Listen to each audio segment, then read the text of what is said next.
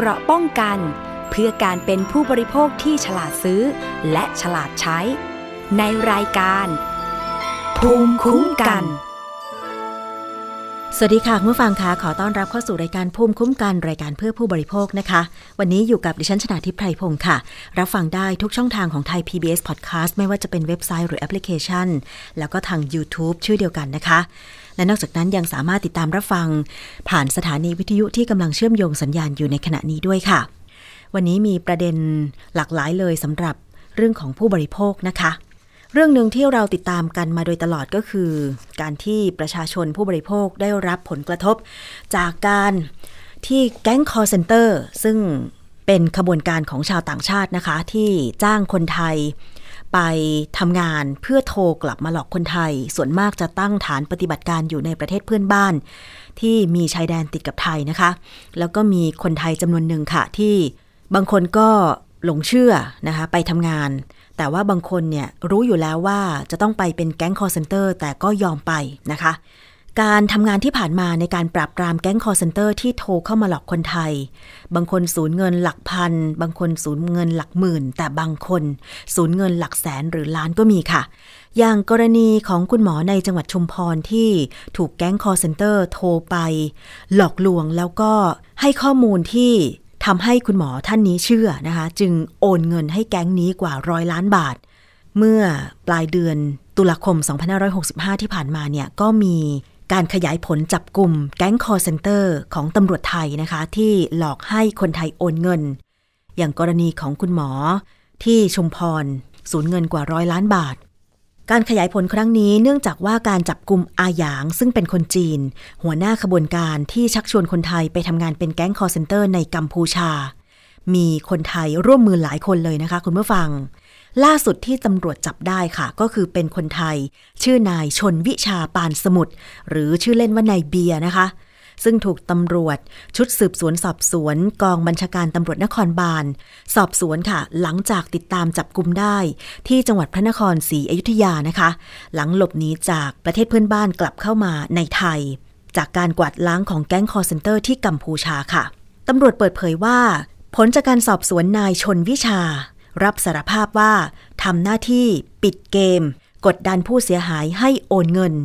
โดยอ้างว่าเป็นผู้กำกับการของสถานีตำรวจภูธรเมืองเชียงรายค่ะ หลายคนฟังดังนี้แล้วก็อาจจะนึกขึ้นมาได้นะคะว่า เอ๊ะ เราเคย โดนแก๊งคอร์เซนเตอร์โทรเข้ามา หลอกลวงแล้วก็อ้างว่าโทรจากสถานีตำรวจภูธรเมืองเชียงรายหรือไม่นะคะ ซึ่งตามสคริปต์ที่หลายคนอาจจะคุ้นชินอย่างเช่น โทรมาจากสถานีตำรวจภูธรเมืองเชียงใหม่ เมืองเชียงรายนะคะ สิ่งที่แก๊งมิจฉาชีพหลอกให้กลัวก็คือ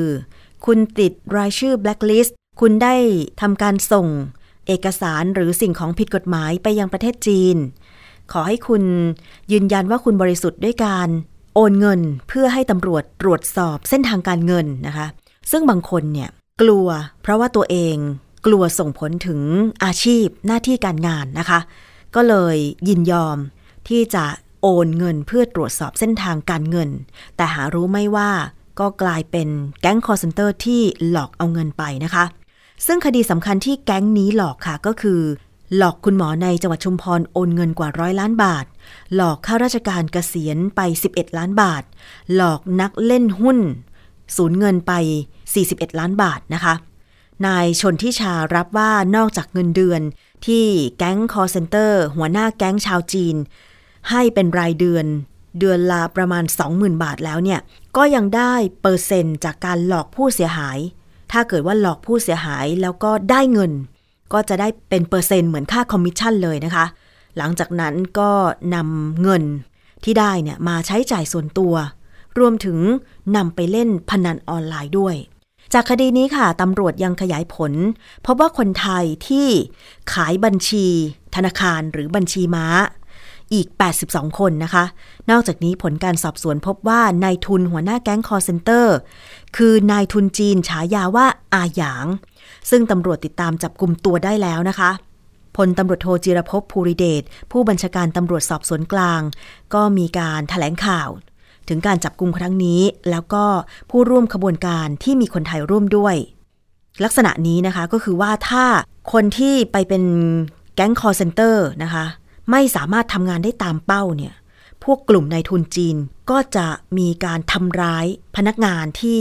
ทำยอดไม่ได้ตามเป้าด้วย ก็หมายความว่าโทรมาหลอกคนไทยแล้วก็ไม่ได้เงินตามเป้าเนี่ยนายทุนจีนเหล่านี้ก็จะซ้อมคนไทยด้วย ก็จะทำร้ายร่างกายด้วยนะคะ มีข้อมูลยืนยันว่าอาหยางเนี่ยมีหมายจับในคดีค้ามนุษย์ในประเทศไทยเมื่อปี 2564 ด้วย อันนี้ก็เป็นข่าวล่าสุด เป็นข่าวดีนะคะ คือผู้ที่ถูกหลอกเนี่ยจริง ๆ แล้วก็ด้วยความกลัว กลัวที่จะถูกตรวจสอบ หรือว่าแสดงความบริสุทธิ์ใจ ตอนนี้ค่ะ ต้องพยายามหาข้อมูลไว้มาก ๆนะคะ อย่างเมื่อช่วงก่อนที่ดิฉันได้สัมภาษณ์กับตำรวจนะคะ ตำรวจไซเบอร์ตำรวจสออทนะคะ ซึ่งท่านก็ให้ข้อมูลเยอะมากเลยนะคะ เกี่ยวกับรูปแบบการทำงานของตำรวจ เวลาที่จะสอบปากคำเนี่ย คุณต้องไปที่สถานีตำรวจเท่านั้นไม่ว่าจะเป็นสถานีตำรวจ นครบาล สถานีตำรวจภูทรตามพื้นที่ต่างๆ การให้ปากคำต้องไปที่สถานีตำรวจก่อนตำรวจไทยจะไม่มีการสอบสวน ไม่ว่าจะเป็นกรณีใด ๆ ทางออนไลน์ เหมือนที่พวกแก๊งคอลเซ็นเตอร์ชอบใช้วิธีนี้นะคะ บอกว่าเราจะขอให้คุณคุยกับตำรวจเจ้าของคดีนะคะ แล้วก็ไปหาโลโก้ของสถานีตำรวจมาเป็นภาพโปรไฟล์ เพื่อให้คนหลงเชื่อว่าเนี่ยกำลังคุยกับเจ้าหน้าที่ตำรวจของสถานีตำรวจนั้นๆ จริง ซึ่งจริงแล้ววิธีการทำงานของตำรวจไทยจะไม่มีการสอบปากคำทางออนไลน์นะคะ ต้องไปสอบปากคำที่สถานีตำรวจเท่านั้น ยกเว้นว่าคุณได้มีการติดต่อประสานงานเกี่ยวกับเรื่องของคดี กันมาแล้ว แล้วก็มีความคุ้นเคยนะคะหรือว่ารู้จักหน้ารู้จักชื่อยศตำแหน่งของเจ้าหน้าที่ตำรวจท่านนั้นแล้ว อาจจะมีการประสานงานทางออนไลน์ อันนี้ก็เป็นได้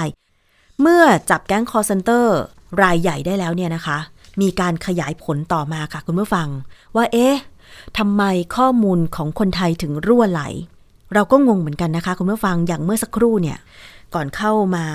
จัดรายการเนี่ยดิฉันก็ได้รับโทรศัพท์เป็นหมายเลข ที่ขึ้นต้นด้วย 080990 36 จุดๆนะคะ บอกว่าเป็นพนักงงานขายของเว็บไซต์ขายสินค้าออนไลน์แห่งหนึ่ง โทรมาเพื่อเสนอขายสินค้า ดิฉันก็ถามกลับไปว่าคุณได้เบอร์โทรของดิฉันมาได้ยังไง ดิฉันไม่เคยซื้อของออนไลน์กับเว็บไซต์นี้ เขาก็บอกว่ามันเป็นข้อมูลทางการตลาดค่ะเราได้มา ดิฉันก็เลยตอบกลับไปว่า อ๋อคุณซื้อข้อมูลมาใช่ไหม เพราะว่าตอนนี้ตำรวจจับได้แล้วนะ จับคนที่ขายข้อมูลได้แล้วนะ เป็นทั้งเจ้าหน้าที่ของกระทรวงพาณิชย์ แล้วก็เป็นเจ้าหน้าที่ตำรวจรายหนึ่งด้วย หลังจากนั้น พนักงงานขาย call center ท่านนี้ก็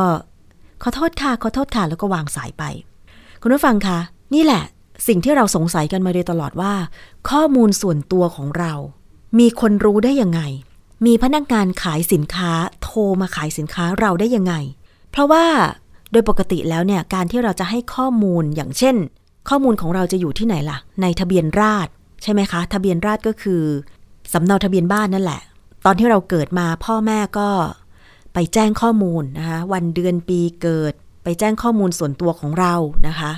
หรือว่าเวลาเราจะไปลงทะเบียนการใช้โทรศัพท์ หรือการเปิดบัญชีธนาคาร เท่านั้นเองนะคะ เวลาเราจะให้ข้อมูลส่วนตัวใครเนี่ยเราก็งงว่าแล้วพวกขายสินค้าหรือแก๊งคอลเซ็นเตอร์มันได้ข้อมูลมาได้ยังไง พอมีการเปิดเผยจากตำรวจ สออทอหรือตำรวจไซเบอร์ ว่าจับกลุ่มเจ้าหน้าที่ตำรวจยศพันตำรวจโท คนหนึ่งกับเจ้าหน้าที่กระทรวงพาณิชย์คนหนึ่งได้ ในข้อหาขายข้อมูลให้แก๊งคอลเซ็นเตอร์ เราถึงบางอ้อเลยนะคะ คุณผู้ฟังว่า เพราะมีคนขายข้อมูลของเรา เราถึงต้องรับโทรศัพท์พวกขายสินค้า หรือพวกแก๊งคอร์เซนเตอร์จับได้สักทีแต่อาจจะยังไม่หมดนะคุณผู้ฟังอาจจะมีคนร่วมขบวนการขายข้อมูล กันมากพอสมควรนะคะ ซึ่งจริงแล้วเนี่ยกฎหมายไทยมีกฎหมาย คุ้มครองข้อมูลส่วนบุคคลอยู่ใช่ไหมคะ แต่ว่าพอมีการเปิดเผยว่าทางตำรวจสืบสวนสอบสวนอาชญากรรมทางเทคโนโลยีหรือสออทจับแก๊งคอร์เซนเตอร์ได้เมื่อต้นเดือนตุลาคมที่ผ่านมา เรียกว่าเป็นปฏิบัติการเด็ดปีกมังกร สามารถจับกลุ่มผู้ต้องหาได้ถึง 16 คน เป็นกลุ่มที่รับจ้างเปิดบัญชีธนาคารหรือบัญชีม้า 8 ราย แล้วก็กลุ่มที่รวบรวมบัญชีม้าเพื่อส่งต่อให้นายทุนชาวจีนอีกหนึ่งราย และกลุ่มที่ทำหน้าที่รวบรวมข้อมูลผู้เสียหาย เพื่อนำไปใช้ในการหลอกลวงอีก2ราย และผู้ที่ทำหน้าที่รวบรวมข้อมูลผู้เสียหายให้กับแก๊งคอร์เซนเตอร์ยังพบว่าเป็นเจ้าหน้าที่ของรัฐบาลไทย เจ้าหน้าที่ของรัฐไทยสองคน หนึ่งในนั้นเป็นตำรวจยศพันตำรวจโท และเป็นเจ้าหน้าที่ในสังกัดกระทรวงพาณิชย์คุณผู้ฟัง ไม่น่าเชื่อ เป็นไปได้ยังไง แต่มันเป็นไปแล้วเพราะว่าพลตำรวจเอกต่อศักดิ์สุขวิมลรองผู้บัญชาการตำรวจแห่งชาติ ท่านได้เปิดเผยบอกว่า จากกรณีที่ตำรวจ สอท.จับแก๊งคอลเซ็นเตอร์ทลายแก๊งคอลเซ็นเตอร์ได้ ขยายผล การจับกลุ่มนะคะสอบสวนพบว่าตำรวจไทยยศพันตำรวจโทคนหนึ่ง และเจ้าหน้าที่ในสังกัดกระทรวงพาณิชย์คนหนึ่งนี่แหละ เป็นคนขายข้อมูลให้กับแก๊งคอลเซ็นเตอร์พฤติการณ์ก็คือว่า พันตำรวจโทนายนี้เนี่ย จะทำหน้าที่ค้นหาข้อมูลทะเบียนราษฎรของเหยื่อ ตามที่แก๊งคอลเซ็นเตอร์ส่งมา อย่างเช่น เมื่อแก๊งคอลเซ็นเตอร์โทรสุ่มหาเหยื่อ หากเหยื่อเกิดสงสัยก็จะส่งข้อมูลรายชื่อ ให้กับนายตำรวจคนนี้ เพื่อไปค้นหาทะเบียนราษฎรแล้วก็ส่งกลับไปให้แก๊งคอลเซ็นเตอร์หลังจากนั้นแก๊งคอลเซ็นเตอร์ก็จะโทรไปหาเหยื่ออีกครั้ง พร้อมกับบอกข้อมูลของเหยื่อที่ตรงตามทะเบียนราษฎรเลย แบบข้อมูลของเหยื่อนี่เป๊ะมาก สร้างความน่าเชื่อถือ ให้เหยื่อหลงเชื่อว่า สงสัยว่าแก๊งคอลเซ็นเตอร์ที่อ้างว่าเป็นตำรวจเนี่ย จะเป็นเจ้าหน้าที่ตำรวจจริง เพราะว่ามีข้อมูลของเราแบบเป๊ะมาก ซึ่งในแต่ละวันเนี่ยคาดว่าตำรวจพันตำรวจโทรายเนี้ยน่าจะส่งข้อมูลรายละเอียดของเหยื่อ ให้แก๊งคอลเซ็นเตอร์ไม่ต่ำกว่า 100-200ถึง200 คน ซึ่งโดยเฉพาะ 2 เดือน ที่ผ่านมาก็คือเดือน กันยายนตุลาคมเนี่ยคาดว่าจะส่งข้อมูลให้แก๊งคอลเซ็นเตอร์แล้ว ไม่น้อยกว่า 1,500 รายชื่อ เช่นเดียวกับเจ้าหน้าที่ในสังกัดกระทรวงพาณิชย์ค่ะคุณผู้ฟัง คนนี้เนี่ยก็จะเข้าไปในระบบล้วงข้อมูลการจดทะเบียนการค้า หรือตราธุรกิจของผู้เสียหาย แล้วก็ส่งไปให้แก๊งคอร์เซนเตอร์ โดยได้รับค่าจ้างวันละ 20,000 บาท เฉลี่ยเดือนละ 600,000 บาททีเดียว ซึ่งเมื่อเจ้าหน้าที่ตำรวจจับกลุ่มได้ขยายผลและตรวจสอบ พบว่ามีเส้นทางการเงิน มีการโอนเงินเข้าบัญชีของทั้งตำรวจพันตำรวจโทคนนี้ กับเจ้าหน้าที่กระทรวงพาณิชย์คนนี้ มาแล้ว 2-3 เดือน เดือนละ 6 0แสนบาทนะคะคุณผู้ฟัง ไม่น่าเชื่อจริง ๆ เราไปฟังเสียงของพลตำรวจเอกต่อศักดิ์สุขวิมลรองผู้บัญชาการตำรวจแห่งชาติถึงการจับกลุ่มในครั้งนี้ค่ะ เราตรวจเช็คมาแล้ว ปรากฏว่าข้อมูลส่วนส่วนบุคคลเนี่ยมันถูกเอาไปโดยเจ้าหน้าที่ของรัฐบางหน่วยงานนะครับ แล้วทำเอาไปขายให้กับกลุ่ม call center มันเลยกลายเป็นเฮ้ยทำไมถึงรู้ข้อมูลเราทำให้สร้างความน่าเชื่อถือกับกลุ่ม call center นะครับ อันนี้เราสั่งดำเนินคดีคดีทั้งสองหน่วยทั้งทั้งข้าราชการเป็นข้าราชการในสองหน่วยงานนะครับ อันหนึ่ง ไปไปกดทร14 มาทะเบียนสองสำเนาทะเบียนราษอย่างเงี้ยไป แล้วก็ไปกดพวกเครื่องหมายการค้า พวกพวกการจดทะเบียนการค้าทำให้กลุ่ม call center เนี่ยรู้ข้อมูลส่วนตัว รู้ข้อมูลบริษัทนะครับ สร้างความน่าเชื่อถือให้กับ call center ทำให้เหยื่อเนี่ยถูกหลอกโดยง่าย เพราะนี่มันเหมือนเสมือนจริงเลย รู้ข้อมูล แต่นั่นคือมาจากเจ้าหน้าที่ของรัฐซึ่งทาง สอทอเนี่ยก็ดำเนินคดีเจ้าหน้าที่รัฐทั้งสองหน่วยงานด้วย แต่อย่าถามว่าหน่วยไหนเลยนะนะให้รู้ไว้แล้วก็เลยขอเตือนว่า การเป็นเจ้าหน้าที่รัฐเนี่ยเมื่อเราสืบสวนไปเราไม่เว้นไม่เว้นนะครับ เพราะท่านกำลังทำให้พี่น้องประชาชน เดือดร้อนคนเนี่ยบางคนปลดเกษียณมาทั้งชีวิตเหลือเงินอยู่ก้อนสุดท้าย แต่โดนกลุ่ม call center หรือพวกช่อโกงออนไลน์พวก call center เนี่ยหลอกลวงไปเนี่ยคุณกำลังทำลายชีวิตของคนแก่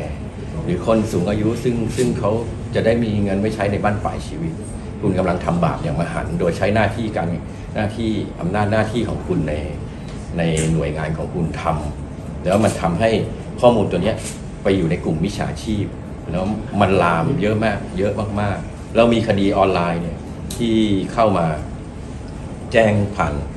สำนักงานแห่งชาติเนี่ยเก้าหมื่นกว่าคดีนะครับ ตอนนี้เมื่อวานรายงานท่านนายกตอนประชุมกตลแสนกว่าแล้วนะครับ ตอนนี้สอทอต้องทำงานหนักมากเพราะว่า เป็นนโยบายว่า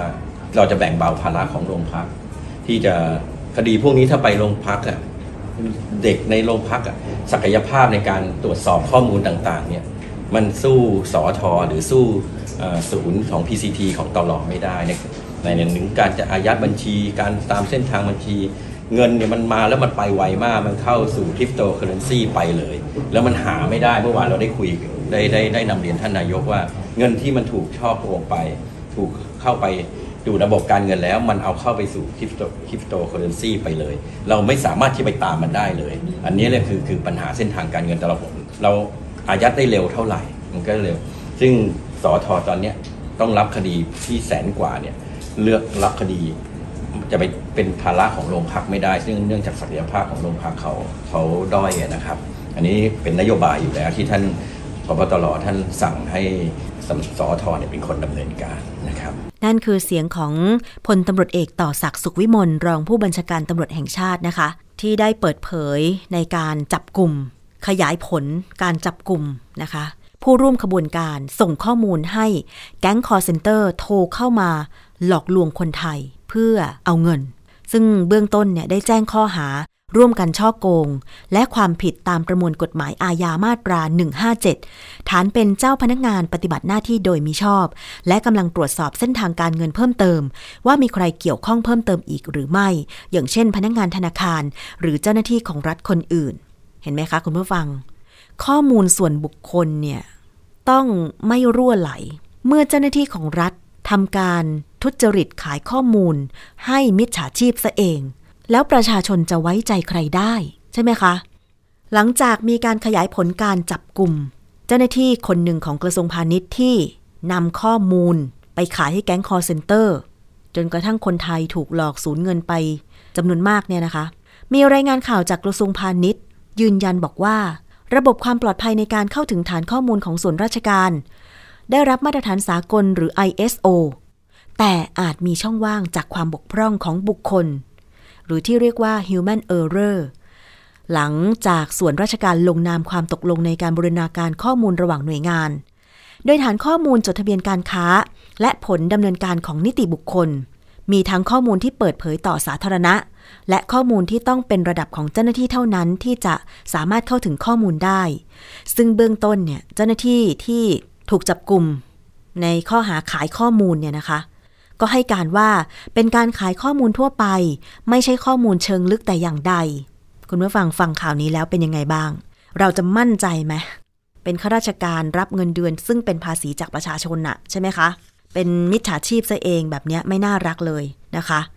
นอกจากนั้นค่ะคุณผู้ฟังยังมีข่าวล่าสุดบอกว่า ทางอธิบดีกรมการค้าภายในกระทรวงพาณิชย์ ก็ได้สั่งโยกย้ายข้าราชการ กรมการค้าภายใน ขายข้อมูลทะเบียนธุรกิจการค้า ให้แก๊งคอลเซ็นเตอร์จีน พร้อมตั้งคณะทำงานสอบข้อเท็จจริง ก่อนเอาผิดทางวินัยสูงสุดถึงขั้นไล่ออก ซึ่งจากการที่ตำรวจไซเบอร์จับกลุ่มข้าราชการกระทรวงพาณิชย์คนหนึ่งที่ขายข้อมูลเนี่ยนะคะ แล้วได้เงินวันละสองหมื่นเบ็ดเสร็จแล้วเดือนละหกแสนทางด้านนายวัฒนศักดิ์เสือเอี่ยม อธิบดีกรมการค้าภายใน ก็ยอมรับว่าข้าราชการคนดังกล่าว สังกัดกรมการค้าภายในในส่วนภูมิภาค กระทรวงพาณิชย์จริง จึงสั่งโยกย้ายเป็นกรณีเร่งด่วน เข้ามาประจำส่วนกลางเป็นการชั่วคราว คุณผู้ฟัง อันนี้มันเป็นไปตามระเบียบราชการไหมหรือว่า มันเพียงแค่การสั่งย้ายอะ่ะทำไมไม่พักงานทำไมไม่พักราชการ แล้วก็ห้ามยุ่งเกี่ยวกับงานของกรมหรือกระทรวงแบบร้อยเปอร์เซ็นคุณผู้ฟัง แค่ถูกสั่งย้าย มาประจำส่วนกลางเป็นการชั่วคราว พร้อมตั้งคณะกรรมการสอบข้อเท็จจริง โดยมอบหมายรองอธิบดีกรมการค้าภายในเป็นประธาน หากพบว่าผิดจริง จึงจะตั้งคณะกรรมการเอาผิดทางวินัยร้ายแรง ก่อนจะพิจารณาว่าจะปลดออกจากตำแหน่ง หรือไล่ออกจากราชการ คาดว่าจะมีความชัดเจน ภายใน 5 วันอธิบดีกรมการค้าภายในยังปฏิเสธที่จะให้ข้อมูลเกี่ยวกับข้าราชการคนดังกล่าว ตลอดจนพฤติการความผิด โดยระบุว่าเป็นหน้าที่ของตำรวจ ส่วนจะดำเนินการเอาผิดทางแพ่งและอาญา หรือไม่ขึ้นอยู่กับผลการสอบสวนของตำรวจ ซึ่งกรมการค้าภายในกระทรวงพาณิชย์ พร้อมให้ความร่วมมือกับตำรวจอย่างเต็มที่ โอ้คุณผู้ฟัง แค่สั่งย้ายเข้ามาประจำส่วนกลาง ไม่ได้มีการพักงาน คือต้องตั้งคณะกรรมการสอบสวนข้อเท็จจริง ภายในก่อนเหรอคะ ถ้าผิดจริงก็ถึงจะตั้งคณะกรรมการว่า จะปลดออกจากตำแหน่งหรือไล่ออกจากราชการ จริง ๆ มันน่าจะเด็ดขาดไปเลยกับการเอาผิดสำหรับข้าราชการที่ถูกเจ้าหน้าที่ตำรวจจับกลุ่มไปแล้ว ก็ถือว่าความผิดสำเร็จแล้ว ใช่ไหมคะ แล้วก็มีหลักฐานต่างๆ ทางคดีแล้วอะ่ะ ก็น่าจะจัดการเด็ดขาดตั้งแต่แรกเลยอะ่ะ อันนี้คือแบบตั้งคณะกรรมการตั้งสองสองคณะกว่าจะเอาผิดได้ โอ้โห คุณผู้ฟัง มันควรจะไล่ออกจากราชการไปเลย แล้วก็เอาผิดตามกฎหมายสูงสุดเลยนะคะ คุณผู้ฟัง อันนี้ก็เป็นความคืบหน้าล่าสุดเกี่ยวกับการขยายผลจับกลุ่ม ทั้งแก๊งคอร์เซนเตอร์ที่โทรเข้ามาหลอกคนไทยให้เสียเงิน และผู้ร่วมขบวนการที่เป็นข้าราชการทั้งตำรวจ แล้วก็เจ้าหน้าที่กระทรวงพาณิชย์ เดี๋ยวเราจะติดตามกันต่อไปนะคะ ว่าความคืบหน้าจะเป็นอย่างไร ซึ่งเรื่องนี้มันสำคัญมาก ๆ เลย หลายคนแสดงความคิดเห็น ในเพจของข่าวต่างๆนะคะ ว่าคนไทยอยู่ยากแล้วล่ะ เพราะตำรวจขายข้อมูลเอง เจ้าหน้าที่พาณิชย์ขายข้อมูลเอง ขอให้ขยายผลได้นะคะ ขอให้ตำรวจดีๆ ขอให้ข้าราชการดีๆ เนี่ย ขอให้มีหนทางในการจัดการกับพวกมิจฉาชีพในคราบข้าราชการหรือตำรวจ ขอให้คนไม่ดี ออกไปจากสาระบบของราชการหรือขอให้แพ้ภัยตัวเองไปเลยนะคะ คุณผู้ฟัง มันไม่ไหวจริง ๆ นะคะ คือถ้าแบบประชาชนทุจริตหรืออะไรอย่างเงี้ย มันยังแบบพอเข้าใจได้นะคะ แต่เนี่ยเจ้าหน้าที่ของรัฐ เจ้าหน้าที่ผู้รักษากฎหมายเช่นตำรวจทำผิดซะเองเป็น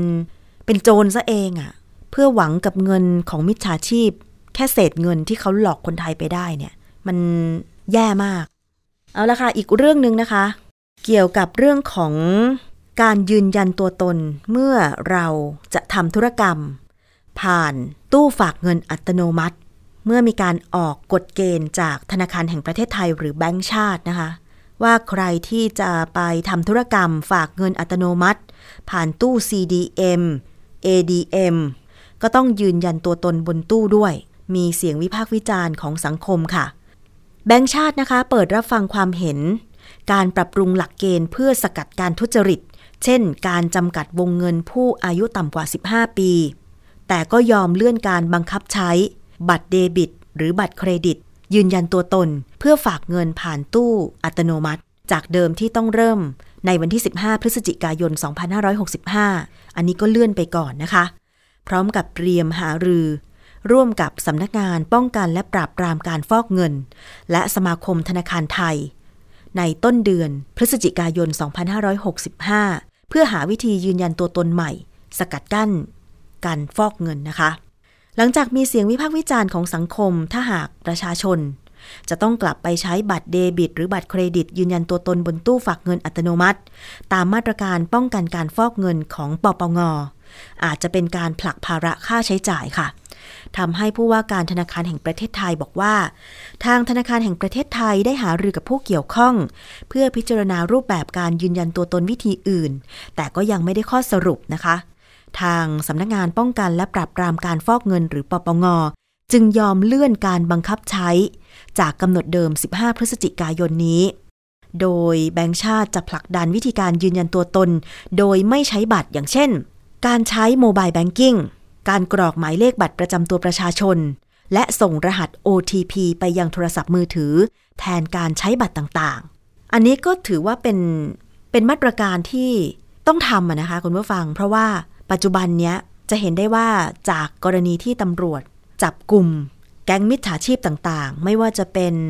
แก๊งยาเสพติด แก๊งคอร์เซนเตอร์ หรือคนที่ทำแชร์ลูกโซ่ ไปหลอกเอาเงินประชาชนเนี่ยนะคะ เมื่อเขาได้เงินมาเนี่ยเขาก็ต้องหาวิธี ในการทำให้เงินเหล่านั้นถูกกฎหมาย ก็คือการฟอกเงิน ฟอกเงินก็คือจากเงินผิดกฎหมาย เอาไปลงทุน ทำธุรกิจที่มันถูกกฎหมาย อันนี้ก็ถือว่าเป็นการฟอกเงิน หรือการนำไปโอนให้ใครใช่ไหมคะ ฝากเข้าบัญชีของใครบัญชีม้า ซึ่งถ้าไม่มีการยืนยันตัวตนของเจ้าของบัญชีตัวจริงเนี่ย ก็ไม่สามารถที่จะรู้ข้อมูลได้ว่าบัญชีนั้นเป็นบัญชีใคร เส้นทางการเงินจากไหนไปไหน อันเนี้ยมันจะยากต่อการตรวจสอบ เพราะฉะนั้นถ้ายืนยันตัวตนแม้แต่การไปฝากเงินสดที่ เครื่องฝากเงินสดอัตโนมัติเนี่ยก็ถือว่าเป็นการป้องกันได้อย่างดีเลยนะคะ มีความคิดเห็นจากผู้จัดการใหญ่ธนาคาร ทหารไทยธนาชาติค่ะบอกว่า ธนาคารพร้อมลงทุนปรับปรุงระบบยืนยันตัวตนตามกฎหมาย ที่ปปงจะออกมานะคะ แต่จำเป็นจะต้องมีการทดสอบระบบเพื่อสร้างความมั่นใจในระบบซะก่อน ซึ่งอาจจะใช้เวลาไม่น้อยกว่า 3 เดือนค่ะ นอกจากนี้นะคะ ทางแบงก์ชาติ หรือธนาคารแห่งประเทศไทยยังเปิดรับฟังความคิดเห็น การปรับปรุงร่างประกาศ แนวนโยบายการบริหารจัดการภัยทุจริต จากการทำธุรกรรมทางการเงิน เพื่อเพิ่มความเข้มงวดในการยืนยันตัวตน เพื่อเปิดบัญชีอิเล็กทรอนิกส์ ซึ่งมิจฉาชีพใช้ช่องว่าง เพื่อเปิดบัญชีม้า รองรับธุรกิจหลอกโอนเงิน อย่างเช่น ผู้ใช้บริการทางการเงินหนึ่งคน จะเป็นเจ้าของบัญชีอิเล็กทรอนิกส์ได้เพียงหนึ่งอุปกรณ์เท่านั้น หากต้องการใช้มากกว่าหนึ่งเครื่อง จะต้องยืนยันตัวตนเพิ่ม และจำกัดวงเงินการเข้าออกของบัญชี ผู้ที่มีอายุต่ำกว่า 15 ปีไม่เกินวันละ 50,000 บาท พร้อมกับกำหนดให้สถาบันการเงินนะคะ รายงานบัญชีที่มีเงินเข้าออกระยะสั้นบ่อยๆ แต่ไม่มีเงินคงค้างในบัญชี โดยประชาชนสามารถแสดงความคิดเห็นได้ที่เว็บไซต์ของธนาคารแห่งประเทศไทย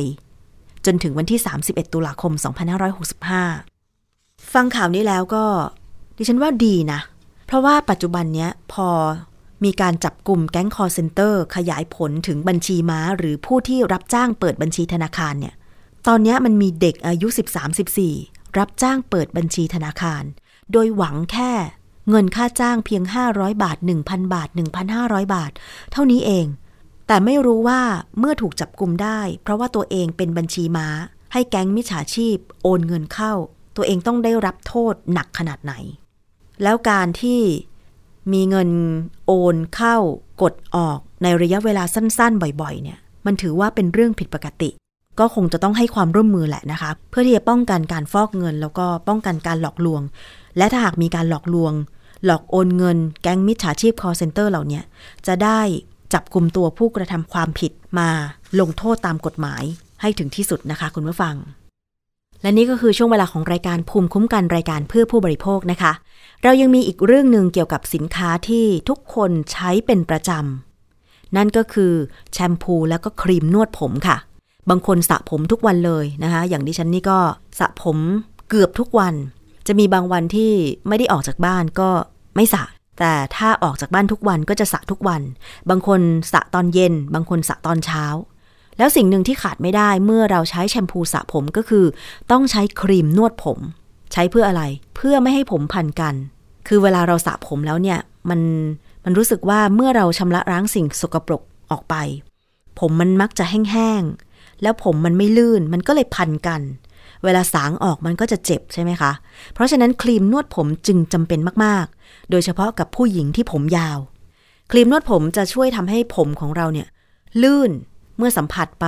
หลังจากสระผมนวดผมแล้วเนี่ยก็คือ ผมจะนุ่มว่าอย่างนั้นเถอะ แล้วปัจจุบันเนี้ยมีโฆษณา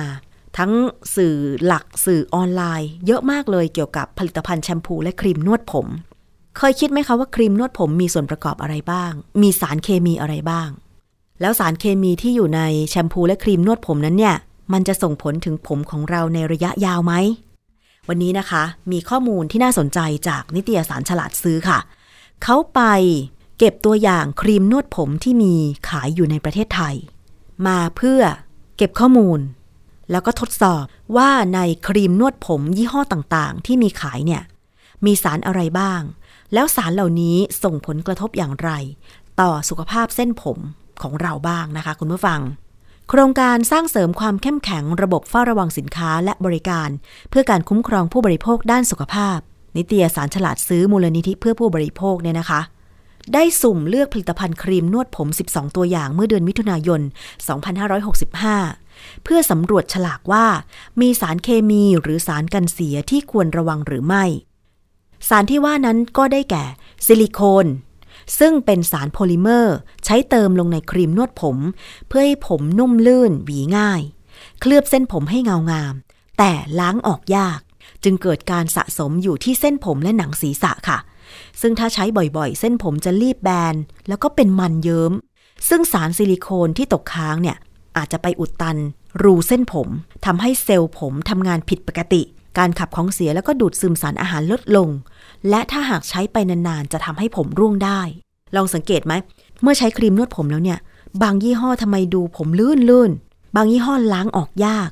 บางยี่ห้อล้างแป๊บเดียวก็รู้สึกว่าผมไม่ลื่นแล้ว การสระผมที่ถูกวิธี หลังจากเราใช้ครีมนวดผมปุ๊บเนี่ย เราก็ต้องล้างออก ล้างจนกระทั่ง เวลาเราสัมผัสเส้นผมเนี่ยไม่มีความลื่นของครีมอีกต่อไป นั่นถึงจะแสดงว่าผมสะอาด แต่ถ้าครีมนวดยี่ห้อไหนแบบต้องใช้น้ำล้างมากกว่าจะสะอาดเนี่ยรู้สึกว่ามันใช้เวลานาน อาจจะแสดงว่ามีการผสมสารซิลิโคนลงไปมากก็ได้นะคะ แล้วก็นอกจากนั้นค่ะในครีมนวดผมยังมีสารกันเสียที่ต้องระวังอีกก็คือ สารพาราเบน มีรายงานว่าอาจจะเสี่ยงต่อสุขภาพส่งผลระยะยาว ซึ่งเป็นความเสี่ยงในการเป็นมะเร็งด้วย แล้วก็สารฟอร์มาลดีไฮด์สารนี้หากสัมผัสในปริมาณมากอาจจะทำให้เกิดผื่นแดง ปวดแสบปวดร้อน จนถึงขั้นผิวหนังไหม้เป็นผื่นอักเสบแล้วก็ติดเชื้อได้ ต่อมาค่ะก็คือสาร imidazolidinyl urea อาจจะเป็นสาเหตุทำให้เกิดโรคผิวหนังอักเสบ แล้วก็มีอันตรายจนสามารถทำลายเซลล์ผิวได้เช่นกัน อีกสารหนึ่งนะคะ ก็คือเมทิลไอโซไทอะโซลิโนนซึ่งสารนี้เนี่ย ถ้าแพ้นะ ก็จะมีอาการก็คือทำให้ผิวอักเสบมีผื่นแดง กระทรวงสาธารณสุขควบคุมให้ใช้ในความเข้มข้นที่เป็นไปตามกำหนด และอนุญาตให้ใช้ในผลิตภัณฑ์ที่ใช้แล้วล้างออกเท่านั้น อีกสารหนึ่งก็คือ phenoxyethanol พบได้ในครีมนวดผมที่มีส่วนผสมของน้ำหอม มีคุณสมบัติทำให้กลิ่นหอมคงตัว ฆ่าเชื้อแบคทีเรีย สารนี้กระทรวงสาธารณสุขกำหนดให้ใช้ในผลิตภัณฑ์ได้ไม่เกิน 1.0%เท่านั้น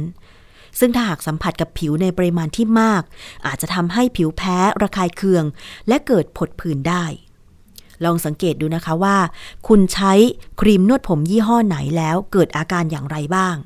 อย่างบางยี่ห้อนี่ดิฉันใช้ไม่ได้เลยนะ เพราะว่าใช้แล้วรู้สึกล้างออกไม่หมดอะ่ะบางครั้งเนี่ยคือ ยังไม่ทันข้ามวันเลยอะผมเหนียวแล้วอะ รู้สึกว่าแบบผมเหนียวผมเหม็นผมมันแล้วอะก็แสดงว่าเราใช้ไม่ดีแล้วไม่ถูกแล้วล่ะนะคะ ซึ่งปรากฏว่าผลการสำรวจฉลากของครีมนวดผม 12 ตัวอย่างเนี่ยพบสารซิลิโคนทั้ง 12 ตัวอย่าง ไม่พบสารพาราเบน ฟอร์มาลดีไฮด์และ imidazolidinyl urea เลยนะคะ แต่ว่าพบสาร methylisothiazolinone หรือ MIT 7 ตัวอย่าง คิดเป็น 58.33%และพบสาร phenoxyethanol ใน 8 ตัวอย่าง คิดเป็น 66.67%ของตัวอย่างทั้งหมดนะคะ อันนี้คุณผู้ฟังสามารถที่จะไปหาอ่านเพิ่มเติมได้นะคะ ในนิตยสารฉลาดซื้อเขามีทางออนไลน์ด้วย สามารถสมัครกันได้ เพราะว่ารายละเอียดเนี่ยมันค่อนข้างเยอะนะคะ ซึ่ง เขาจะมีการสำรวจฉลาก หรือว่ามีการนำส่งห้องแลบของแต่ละสินค้าเนี่ยแล้วก็จะอธิบายรายละเอียดเลยว่า สินค้านั้นผลิตภัณฑ์นั้นเนี่ยมีส่วนผสมอะไรบ้าง เป็นอันตรายหรือไม่นะคะ แล้วผลวิจัยทางวิทยาศาสตร์เป็นอย่างไร อันนี้จะเป็นข้อมูลข้อเท็จจริงนะคะ เพราะฉะนั้นไปหาอ่านเพิ่มเติมกันค่ะ แต่ว่ายังไงก็ตามนะคะ ต้องระมัดระวังเกี่ยวกับการซื้อผลิตภัณฑ์ถ้าจะเลือกครีมนวดผมเนี่ยต้องอ่านฉลากก่อนนะคะ ว่ามีสารอะไรบ้าง มีชื่อสารที่ดิฉันอ่านไปบ้างหรือเปล่านะคะ แล้วก็มีการผสมเท่าไหร่ มีส่วนผสมอะไรยังไงบ้างนะคะ เพื่อที่จะเลือกใช้ได้ถูกกับตัวเรา เพราะแต่ละคนเนี่ยมีลักษณะไม่เหมือนกันเนาะ บางคนผมมัน บางคนรูขมขนกว้าง บางคนผิวแห้ง พอผิวแห้งปุ๊บ ส่งผลให้หนังหัวแห้งด้วย อาจจะต้องใช้แชมพูครีมนวดอีกแบบหนึง่งยังไงก็ต้องอ่านฉลาก มีข้อสังเกตเพิ่มเติมนะคะ เกี่ยวกับครีมนวดผม กับการสำรวจฉลากในครั้งนี้ค่ะ บอกว่าสารกลุ่มซิลิโคนที่พบในตัวอย่างนี้ส่วนใหญ่นะคะ เป็นซิลิโคนที่เรียกว่า dimethicone ค่ะ รองลงมาก็คือ amodimethicone แล้วก็ dimethiconol นะคะ แล้วก็มีอีกยี่ห้อหนึ่งคุณผู้ฟัง การสำรวจครั้งนี้เนี่ยมีบางยี่ห้อ ที่ไม่พบสารกันเสียที่ควรระวังตัวใดเลย ลองไปอ่านเพิ่มเติมดูนะคะ แล้วก็มี 4 ตัวอย่างที่พบสารกันเสีย ทั้ง methyliso thiazolinone แล้วก็ phenoxyethanol ทุกตัวอย่างที่สุ่มสำรวจครั้งนี้ มี 4 ตัวอย่างที่ไม่ระบุวันหมดอายุ อันนี้ก็สำคัญนะคะคุณผู้ฟังเขาบอกว่าผลิตภัณฑ์เครื่องสำอางทุกอย่างเนี่ยมีวันหมดอายุ เพราะฉะนั้นฉลากจะต้องระบุวันผลิตหรือวันหมดอายุด้วย เพื่อทำให้ผู้บริโภค ได้ตัดสินใจเวลาเลือกซื้อ อย่างเช่น เราสังเกตไหมว่า เขามักจะลดราคาสินค้าตอนวันที่สินค้าใกล้หมดอายุ เพื่อจะได้ขายหมดหมด ต้องดูให้ดีนะ ไม่ใช่ซื้อวันนี้พรุ่งนี้หมดอายุอย่างเงี้ยเอามาใช้ต่อก็ผลที่ได้ อาจจะไม่ร้อยเปอร์เซ็นอาจจะเหลือครึ่งหนึ่งหรืออาจจะแพ้ไปเลยคุณผู้ฟังนะคะ มีคำแนะนำค่ะในการเลือกซื้อผลิตภัณฑ์ครีมนวดผมนะคะ ก็คือเลือกซื้อผลิตภัณฑ์ที่มีฉลากภาษาไทย มีข้อความตามที่กฎหมายกำหนดก็คือ มีชื่อผลิตภัณฑ์ ประเภทสารที่ใช้เป็นส่วนผสม มีวิธีการใช้ มีชื่อและสถานที่ตั้งของผู้ผลิตผู้นำเข้า มีครั้งที่ผลิต มีเดือนปีที่ผลิต และปริมาณสุทธิด้วย ซื้อจากร้านที่เชื่อถือได้ ป้องกันผลิตภัณฑ์ที่ไม่ได้มาตรฐาน ตอนนี้มันมีพวกตลาดนัดใช่ไหมอันนี้ดิฉันดิฉันก็ไม่ไม่แน่ใจนะคะว่าอย่างผลิตภัณฑ์ที่แบบเอามาขายตลาดนัดราคาถูกกว่า ตามห้างเนี่ยมันใช่ของจริงไหม เพราะว่าไม่เคยไปเดินซื้อตลาดนัดเลย เพราะว่าไม่มั่นใจในคุณภาพ อย่างบางทีเห็นขวดผลิตภัณฑ์ หรือแม้แต่น้ำยาล้างจานอะเวลาไปขายตลาดนัด ตลาดนัดมันก็ บางบางที่ก็เป็นแค่เต็นท์บางที่ก็คือตั้งโต๊ะขายกันเลยอะไรอย่างเงี้ย แล้วมันโดนแดดโดนฝนน่ะ มันจะทำให้สินค้าเสื่อมสภาพไหม อันนี้ดิฉันก็คิดนะ ก็เลยไม่ค่อยไปซื้อผลิตภัณฑ์ แชมพูครีมนวดผม หรือน้ำยาล้างจานหรือสบู่ แถวตลาดนัด เพราะว่าไม่มั่นใจ ถ้าจะเลือกซื้อก็คือซื้อจากในห้างหรือว่าร้านค้าที่เขาจำหน่าย เป็นโรงเรือนที่เป็นกิจลักษณะค่ะคุณผู้ฟังนะคะ ซื้อจากร้านค้าที่เชื่อถือได้ เพราะว่าจะได้ป้องกันผลิตภัณฑ์ที่ไม่ได้มาตรฐาน ซึ่งอาจจะมีการปนเปื้อนของแบคทีเรีย ยีสต์แล้วก็ราสูงเกินกำหนด โดยหากเรานำผลิตภัณฑ์ดังกล่าวไปใช้ ก็อาจจะทำให้เชื้อจุลินทรีย์เข้าสู่ร่างกายผ่านทางผิวหนัง ที่อักเสบเป็นสิวเป็นแผลหรือการติดเชื้อได้นะคะ และต้องสังเกตฉลากผลิตภัณฑ์ เพื่อดูส่วนผสมของสารกันเสียต่างๆ ที่อาจจะก่อให้เกิดการระคายเคืองผิวด้วย และถ้าหากนำไปใช้เกิดอาการแพ้ก็ควรจะหยุดใช้ทันที ไปพบแพทย์เพื่อหาว่า แพ้สารชนิดใด จะได้หลีกเลี่ยงไม่ใช้ผลิตภัณฑ์ที่มีส่วนผสมของสารชนิดนั้นอีกต่อไปนะคะ ถ้าหากครีมนวดผมที่ใช้อยู่ มีซิลิโคนแล้วก็สารกันเสียเป็นส่วนประกอบ เราจะต้องล้างครีมนวดผมออกให้เกลี้ยงทุกครั้งเลย เพื่อไม่ให้สารเหล่านั้นตกค้าง และสะสมมาก จนเกิดผลข้างเคียงต่างๆ ตามมา ผลข้างเคียงก็คือถ้าสารกันเสียหรือว่าซิลิโคนครีมนวดผมตกค้างมากๆ ล้างออกไม่หมดเนี่ย มันจะไปอุดตัน รูเส้นผมใช่ไหมคะ ต่อไปเนี่ยคือเส้นผมก็งอกออกไม่ได้อะผมที่มีอยู่ก็ร่วงไป ร่วงไปร่วงไปแล้วผมใหม่งอกออกไม่ได้อะก็กลายเป็นคนหัวล้านเลยคุณผู้ฟังนะคะ ครีมนวดผมมีอายุ 2-3 ปีค่ะ ไม่ควรซื้อครีมนวดผมที่ใกล้หมดอายุมาใช้ โดยเฉพาะจะต้องดูดีๆ เวลามีโปรโมชั่นลดราคาเยอะๆ เพราะอาจจะใช้ไม่ทันวันหมดอายุ จนเหลือทิ้งกลายเป็นซื้อแพงโดยใช่เหตุ เห็นไหมคะ เหมือนที่ดิฉันบอกเลยนะคะ เมื่อต้องการเปลี่ยนครีมนวดผมยี่ห้อใหม่ อาจจะซื้อแบบซอง หรือขวดเล็กๆ มาทดลองใช้ก่อน เพื่อดูว่าเราแพ้ไหม ใช้แล้วเหมาะกับสภาพผม และได้ผลลัพธ์ตามที่ต้องการหรือเปล่า หากใช้ได้ผลดีก็ค่อยซื้อขวดใหญ่ที่คุ้มค่ามาใช้ต่อไปนะคะ หรืออาจจะใช้วิธีถ้ามีเวลาว่างมากๆ ลองทำครีมนวดผม homemade แบบง่าย ๆ เองค่ะจากสมุนไพรอย่างเช่นมะกรูดอัญชัน หรือว่าวัตถุดิบในครัวเรือน อย่างเช่นไข่ไก่โยเกิร์ตกล้วยน้ำมันมะพร้าว อันนี้อาจจะมีวิธีที่แชร์ข้อมูลกันตาม สื่อสังคมออนไลน์ตามเพจตามอะไรต่างๆ ลองไปหาข้อมูลดูนะคะ แต่ว่าทั้งนี้ทั้งนั้นค่ะ ถ้าเกิดบางคนเนี่ยมีช่องทางในการไปเรียนวิธีการทำแชมพูหรือว่าครีมนวดผมก็จะดีไม่น้อย ไปเรียนกับผู้รู้ดีกว่านะคะ อันนี้ก็คือข้อมูลของผู้บริโภคเกี่ยวกับการเลือกผลิตภัณฑ์ครีมนวดผมค่ะ กับช่วงเวลาของรายการภูมิคุ้มกันรายการเพื่อผู้บริโภคนะคะ เราไปฟังช่วงคิดก่อนเชื่อกันต่อเลยดีกว่า วันนี้ดิฉันคุยกับอาจารย์แก้วเรื่องของวันลอยกระทง ลอยกระทงขอขมาพระแม่คงคาจริงหรือไปฟังกันค่ะ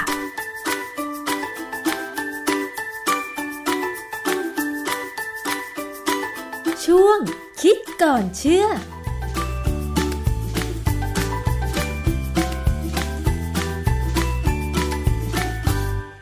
ช่วงคิดก่อนเชื่อกับดรแก้วกังสดานนภัยนักพิษวิทยา และดิฉันชนาทิพไพรพงศ์นะคะ เรานำเรื่องใกล้ตัวงานวิจัยต่างๆ มาอธิบายให้คุณได้เข้าใจง่าย ๆนะคะ พูดถึงเทศกาลลอยกระทงนะคะ คุณผู้ฟัง หลายปีมานี้ค่ะ ก็มีการพูดถึงวัสดุที่นำมาใช้ทำกระทง ว่าควรจะเป็นวัสดุธรรมชาติเพื่อไม่ให้ทำลายสิ่งแวดล้อมนะคะ แต่ว่ามันมีอะไรมากกว่านั้นไหมสำหรับประเพณีนี้มาพูดคุยกันค่ะ อาจารย์แก้วคะครับ คือเรื่องของวันลอยกระทงเนี่ยนะคือผมเป็นคนที่ไม่ใช่ว่าชอบหรือไม่ชอบ ผมรู้สึกกลางๆกับมัน แล้วว่าวันลอยกระทงเนี่ย จริงๆแล้วมันสำคัญหรือไม่สำคัญ เพราะว่ามีคนเคยเขียนในเน็ตเหมือนกันเขาบอกว่าวันลอยกระทงเนี่ย มันมีประโยชน์แน่ๆคือว่าถ้าเป็นครอบครัวที่พร้อมหน้ากัน แล้วมีการทำการลอยกระทงเนี่ยเขาก็จะมาร่วมกัน พ่อแม่ลูกญาติพี่น้องก็มาลอยกระทงกันนะฮะชุมชนจะจัดงานสังสรรค์กันก็ไม่มีไม่มีอะไรเป็นปัญหาค่ะสังคมก็ดูแลกัน วันนั้นจะเป็นวันที่กทมหรือเทศบาลต่าง ๆ จะพยายามทำ ท้องน้ำให้สะอาดนะฮะเพราะว่าถ้าท้องน้ำมีขยะลอยมา ก็ได้เรื่องแน่นะฮะสมัยผมเด็กๆเนี่ย เวลาเราพูดถึงน้ำคลองพูดถึงแม่น้ำเจ้าพระยาอะไรก็ตามเนี่ยค่ะแต่อีกครั้งเนี่ยเราจะเห็นหมาเน่าลอยมา ขนาดนั้นเลยเหรอคะโอ้ยเห็นไม่เห็นเป็นประจำนะฮะเพราะว่าสมัยก่อนเนี่ย เทศบาลหรือว่าหน่วยงานที่ดูแลน้ำเนี่ยเขาก็ดูแลได้ในระดับ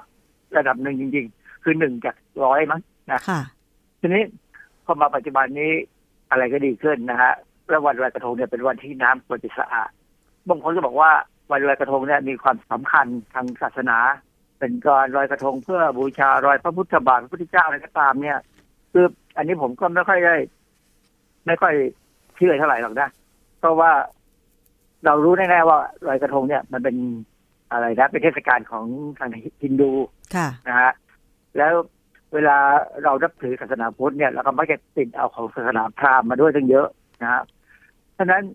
คำว่าลอยกระทงมันก็มีประโยชน์ก็มีโอเค ก็ว่ากันแล้วก็ยอมรับกันบ้างพอสมควร แต่ว่าผมก็เป็นคนหนึ่งที่ไม่ค่อยเชื่อหรอกว่าลอยกระทงมีมาตั้งแต่สมัยสุโขทัยค่ะหรืออาจจะมีก็ได้เพราะมีคนบางคนที่เขาเขียนในในเน็ตนะว่ามีหลักฐานอย่างนู้นอย่างนี้ แต่ตำนานเท้าสีจุฬาลักษณ์อะไรก็ตามเนี่ยใครๆก็พิสูจน์แล้วว่า มีคนพิสูจน์เยอะค่ะ ว่าเป็นตำนานที่มาแต่สมัยต้นกรุงรัตนโกสินทร์ซึ่งก็ไม่ได้เสียหายอะไรค่ะนี่ประเด็นที่เราอยากจะคุยเรื่องการลอยกระทงคือ การทำให้น้ำสกปรก ความจริงเนี่ยตั้งแต่เด็กๆแล้วนะผมเวลาผมดูเขาลอยกระทงเนี่ยผมก็ดูตอนเย็นตอนค่ค่ะำแล้วผมก็กลับบ้าน แล้วตอนเช้าผมก็จะเดินไปที่คลองอีกทีหนึ่งบ้านผมอยู่แถวใกล้สัมปราสาทสมัยก่อนนะนะค่ะก็จะเดินไป คลองคูเมือง หรือเมื่อเดิมเนี่ยเราเรียกคลองหลอด แต่ปัจจุบันนี้เรารู้สึกเขาเขียนแล้วเขาเรียกว่าคลองคูเมือง มันจะอยู่ทางด้านหลังศาลยุติธรรม อยู่ทางนั้นแถวกระทรวงกลาโหมอะนะค่ะเออผมก็จะเห็นขยะเต็มไปหมดเลยอืมกระทงเนี่ยคว่ำเป็นแถวเลย อันนี้หลายปีกระทงมาหรือยังคะอาจารย์ห้าหกสิบปีแล้วห้าหกสิบปีก็มีขยะจากกระทงลอยมาแล้วใช่ไหมคะ แต่สมัยนั้นเนี่ยสมัยนั้นอาจารย์เนี่ยเขาใช้อะไรทำกระทง ต้นกล้วยใบตองอย่างนี้เหรอคะต้นกล้วยใบตองใช่ สมัยนั้นเป็นต้นกล้วยใบตองถ้าส่วนใหญ่นะแล้วพอมาถึงสมัยที่ผมโตเป็นหนุ่มแล้วเนี่ย ก็จะเป็นโฟมค่ะเคยที่มันมีขยะสมัยผมเป็นเด็กเยอะเนี่ย ก็เพราะว่าเทศบาลไม่เคยเก็บปล่อยให้มันไหล ออกแม่น้ำเจ้าพระยาไป แล้วก็แม่น้ำเจ้าพระยาก็ออกทะเลไปค่ะ ผมก็นึกว่าเออทะเลมันคงใหญ่โตมโหฬารเนอะฝาสมุทรคงใหญ่มากนะ เพราะว่ากระทงมันก็มีทุกปีก็ลงไปก็ไม่เห็นมีใครบ่นมีปัญหาอะไร แต่สุดท้ายเนี่ยมาปัจจุบันเนี่ยเราบ่นเรื่อง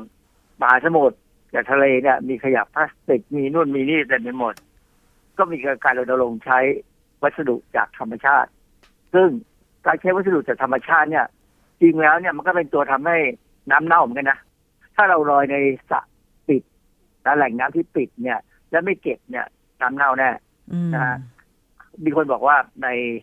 มหาวิทยาลัยหลายแห่งเนี่ย เก็บไม่ทันค่ะปลาตายเลยโอ้อาจารย์ทำไมมันถึงเน่าอะ เพราะว่าใช้วัสดุธรรมชาติอย่างต้นกล้วยใบตองมันน่าจะเป็นอาหารของปลาหรือว่ามันย่อยสลายง่ายไม่ใช่เหรอคะต้นกล้วยใบตองมันไม่เท่าไหร่หรอกปลา มันก็ไม่กินหรอกค่ะแต่ว่าไอ้ปัญหาคือกระทงขนมปังนี่แหละขนมปังนี่แหละอ๋อเน่าปลากินไม่ทันนะปลาเนี่ยมันก็ไม่ที่ชอบกินขนมปังเท่าไหร่นะครับ มันชอบกินสาหร่ายตะไคร่น้ำมากกว่าอืมนะ ไอ้ขนมปังเนี่ยมันแค่มาตัดต่อแล้วมันก็ไปไอ้นั้นก็เน่าได้ค่ะทีนี้มันมีประเด็นหนึ่งคือลอยกระทงเนี่ยเป็นประเพณีที่สวยงามที่ค่ะดี แต่พอมาถึงสมัยผมโตเป็นหนุ่มสักสามสิบปีนะอายุสามสิบเนี่ยค่ะมันเริ่มมีการใช้พลุยิงเข้าคนอะ แล้วผมเคยไปงานลอยกระทงแถวสมัยก่อนผมอยู่ซอยเสนานิคมอะนะผมก็ไปในหมู่บ้านเสนานิเวศก็มีชัพมิสาใหญ่ โอ้โห มันยิงพลุยิงตะไลยิงดอกไม้ไฟเล็กๆอะใส่คนที่เดินไปดูอะอืมผมโดนเนี่ยผมขายหลังกลับเลยค่ะ ผมมีความรู้สึกว่าบ้านเมืองเนี่ย ดูแลเรื่องการเล่นเล่นไอ้การลอยกระทงเนี่ยไม่ดีนะอืมผมก็เลยทิ้งไปเลยไม่สนใจตอนหลังนี่เขาก็มาลอยกระทงกันในเน็ตผมก็เออมันก็เข้าท่าดีเหมือนกันนะแต่มันตลกอะค่ะนะเข้าท่าแต่ตลก มันไม่มีอะไรหรอกนะทีนี้ในงานกระทงเนี่ยเขามักจะมีการจุดพลุจุดประทัดใช่ไหมซึ่งเราเคยพูดเรื่อง พลุเรื่องประทัดไปแล้วว่ามันทำลายสิ่งแวดล้อมในอากาศค่ะเพราะฉะนั้นกระกระทงเนี่ย ปัจจุบันนี้ก็ทำลายสิ่งแวดล้อมในน้ำคือวัสดุธรรมชาติเนี่ย ถ้าไม่เก็บเก็บไม่ทันเนี่ยมันมันทำให้เน่าแน่อืมมีคนหนึ่งเคยบอกว่า ถ้าใช้โฟมซะเลยก็สิ้นเรื่องเพราะโฟมเนี่ยมันเก็บง่าย แล้วมันไม่ลอยแล้วก็เขาเขาบอกเขากลัวว่าสัตว์น้ำจะมากินโฟมใช่ไหมค่ะอะไรค่ะแบบเนี้ยนะแล้วโฟมมันทำลายยากก็ เพราะฉะนั้นก็เลยหันมาใช้ธรรมชาติแต่ทีนี้ธรรมชาติเนี่ย ถ้าสมมติว่าอย่างปีนี้นะ2562 เนี่ยกทมเผยยอด เก็บกระทงได้ทั้งหมด 5 2 0 2 4 ใบ5แสนใบนะ แยกเป็นกระทงทำจากวัสดุธรรมชาติกับวัสดุที่ย่อยสลายได้4แสน8หมื่นสามพันกว่า มีโฟมอีกประมาณหมื่นแปดผมมองว่า ยังไงยังไงก็ตามเนี่ย มันก็เป็นการทำลายสิ่งแวดล้อม การที่เราเอาอะไรก็ตามลงไปในน้ำเนี่ยทำลายสิ่งแวดล้อมอืม นะสำหรับผมสำหรับนักวิทยาศาสตร์อย่างผมนะค่ะผมว่ามันทำลายสิ่งแวดล้อมถ้ายังไงยังไงมันก็เก็บไม่หมด ใช่ ถึงแม้ว่าจะลอยกระทงในอ่าง แต่ว่าเราก็ไม่รู้ว่ามันไปติดในซอกไหนบ้าง ซึ่งพอเจ้าหน้าที่เก็บอาจจะเก็บไม่หมดอะไรอย่างนี้ใช่ไหมคะ ยิ่งถ้าลอยในแม่น้ำอย่างเช่นดิฉันเคยไปลอยที่แม่น้ำเจ้าพระยาเนี่ย ยังไม่ทันหย่อนกระทงลงแม่น้ำเลยนะคะเทียนก็ดับแล้วอาจารย์ แล้วทีนี้แม่น้ำเจ้าพระยามันก็กว้างใหญ่ แล้วมันซัดไปติดตรงไหนก็ไม่รู้ มันออกไปออกอ่าวไปนะฮะมันออกไปอ่าวแน่ๆเพราะน้ำก็ไหลลงลงอ่าวไทยไป ซึ่งอย่างเนี้ยอันนี้คือที่กทมเก็บได้ห้าแสนกว่าใบเนี่ย ผมว่ามันเป็นจำนวนน้อยกว่าที่จริงๆที่เพราะว่าเขานับอาจจะไม่หมดก็ได้นะอาจารย์ คือเขาก็นับอะนะผมก็เห็นเขานับอยู่เวลาเขาเก็บเขาก็นับในข่าวเนี่ยหรือบางทีไปดูเขาเก็บผมดิผมเคยไปเดินดูแถวตามคลองตามแม่น้ำเจ้าพระยาเนี่ยเขาเก็บแล้วเขาก็นับ อันนี้เขาทำสถิติไงค่ะทีนี้ ประเด็นที่เป็นปัญหาที่ผมอยากจะเสนอมากกว่าไม่ใช่ปัญหา ผมอยากจะเสนอทางแก้ว่า ถ้าในอนาคตเนี่ย มีใครคิดจะแก้ปัญหาเนี่ย กระทงเนี่ยมันสวยค่ะ เวลาเราลอยไปแล้วเนี่ย เอาเชือกผูกได้ไหมอืมผูกไว้แล้วก็นั่งดูเหมือนกันอะค่ะจะได้ไม่ไปไหน ก็ใช่นั่งดูกันให้ฉ่ำไปเลยนะจนพอเบื่อแล้ว ลากมันกลับมาค่ะเอากลับไปทิ้งที่บ้าน เออดี เอาเคราะห์ที่จะลอยลงไปให้พระแม่คงคา เอาทิ้งขยะรับเคราะห์จากเราเนี่ย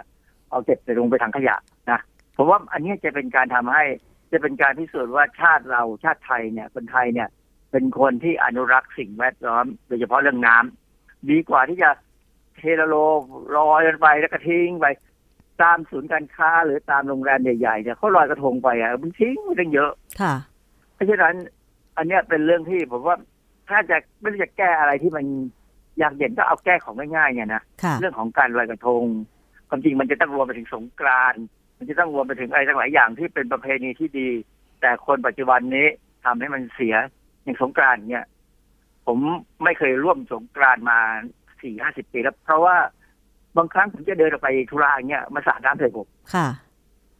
อันนี้มันไม่ใช่ประเพณีไทยนะอ่าฮะไทยนี่เขาเอาน้ำเสด็จใช่ไหมเขาน้ำเอาน้ำดีดใส่ตัวนิดๆหน่อยๆแล้วขออนุญาตก่อนค่ะก็จบแล้วแล้วก็อวยพรกันนี่มาเล่นถังน้ำสาด บางทีอยู่บนรถเมล์เนี่ยนะผมนั่งอยู่เก้าอี้หลังสุดของรถเมล์นะค่ะมันสาดน้ำจากประตูหน้าถึงประตูหลังเลยที่ด้านหลังเลย เพราะว่าอันนี้มันทุเรศอะนะ มันไม่ดีอะมันเป็นของที่เราน่าจะมีกระบวนการที่จะรักษาสิทธิของคน ที่ไม่อยากร่วมในประเพณีอะไรก็ตาม ค่ะแม้กระทั่งลอยกระทงลอยกระทงนี่เป็นวันอีกวันหนึ่งที่น่ากลัวคืออะไรรู้ไหมอะไรคะมีการเอาโคมลอยลอยขึ้นไป อ๋อใช่ใช่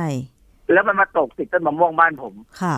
เมื่อเมื่อเมื่อปีที่แล้วนะแต่ปีนี้ไม่มีแล้วปีนี้มองไม่เห็นแล้วแต่ว่ามันตกที่ติดที่มะม่วงเนี่ยผมก็กลัวว่าตอนที่มันตกลงมาถ้ามันมีไฟอยู่มะม่วงผมไหม้ครับไงเนี่ยทุกบ้านปีจะไหม้ไปด้วยไหมทุกปีนะคะ เวลาจะถึงเทศกาลลอยกระทงก็มักจะมีการรณรงค์ว่าไม่ปล่อยโคมลอย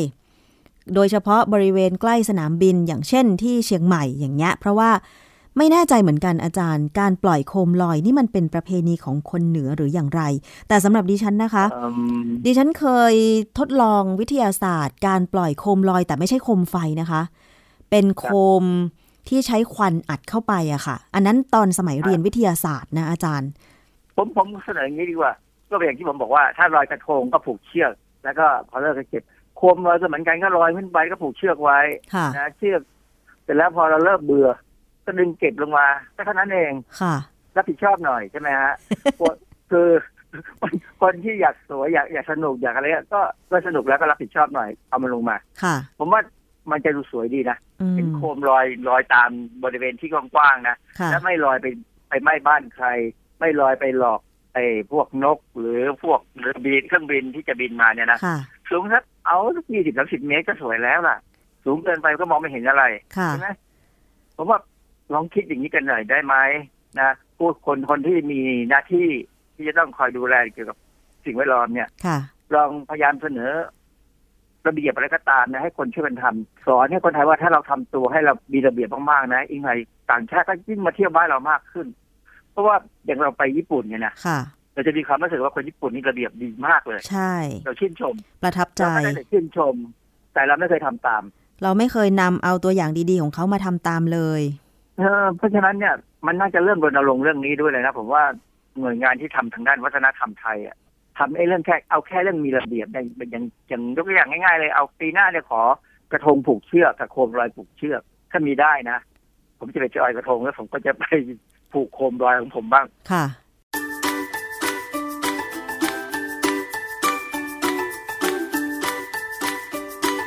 ช่วงคิดก่อนเชื่อ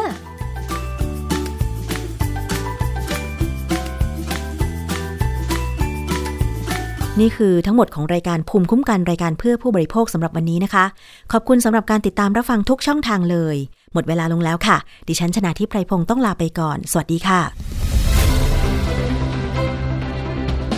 ติดตามรายการได้ที่ www.thaipbspodcast.com แอปพลิเคชัน Thai PBS Podcast หรือฟังผ่านแอปพลิเคชัน Podcast ของ iOS Google Podcast Android Podbean SoundCloud และ Spotify ติดตามความเคลื่อนไหวของรายการและแสดงความคิดเห็น โดยกดถูกใจที่ facebook.com/thaipbspodcast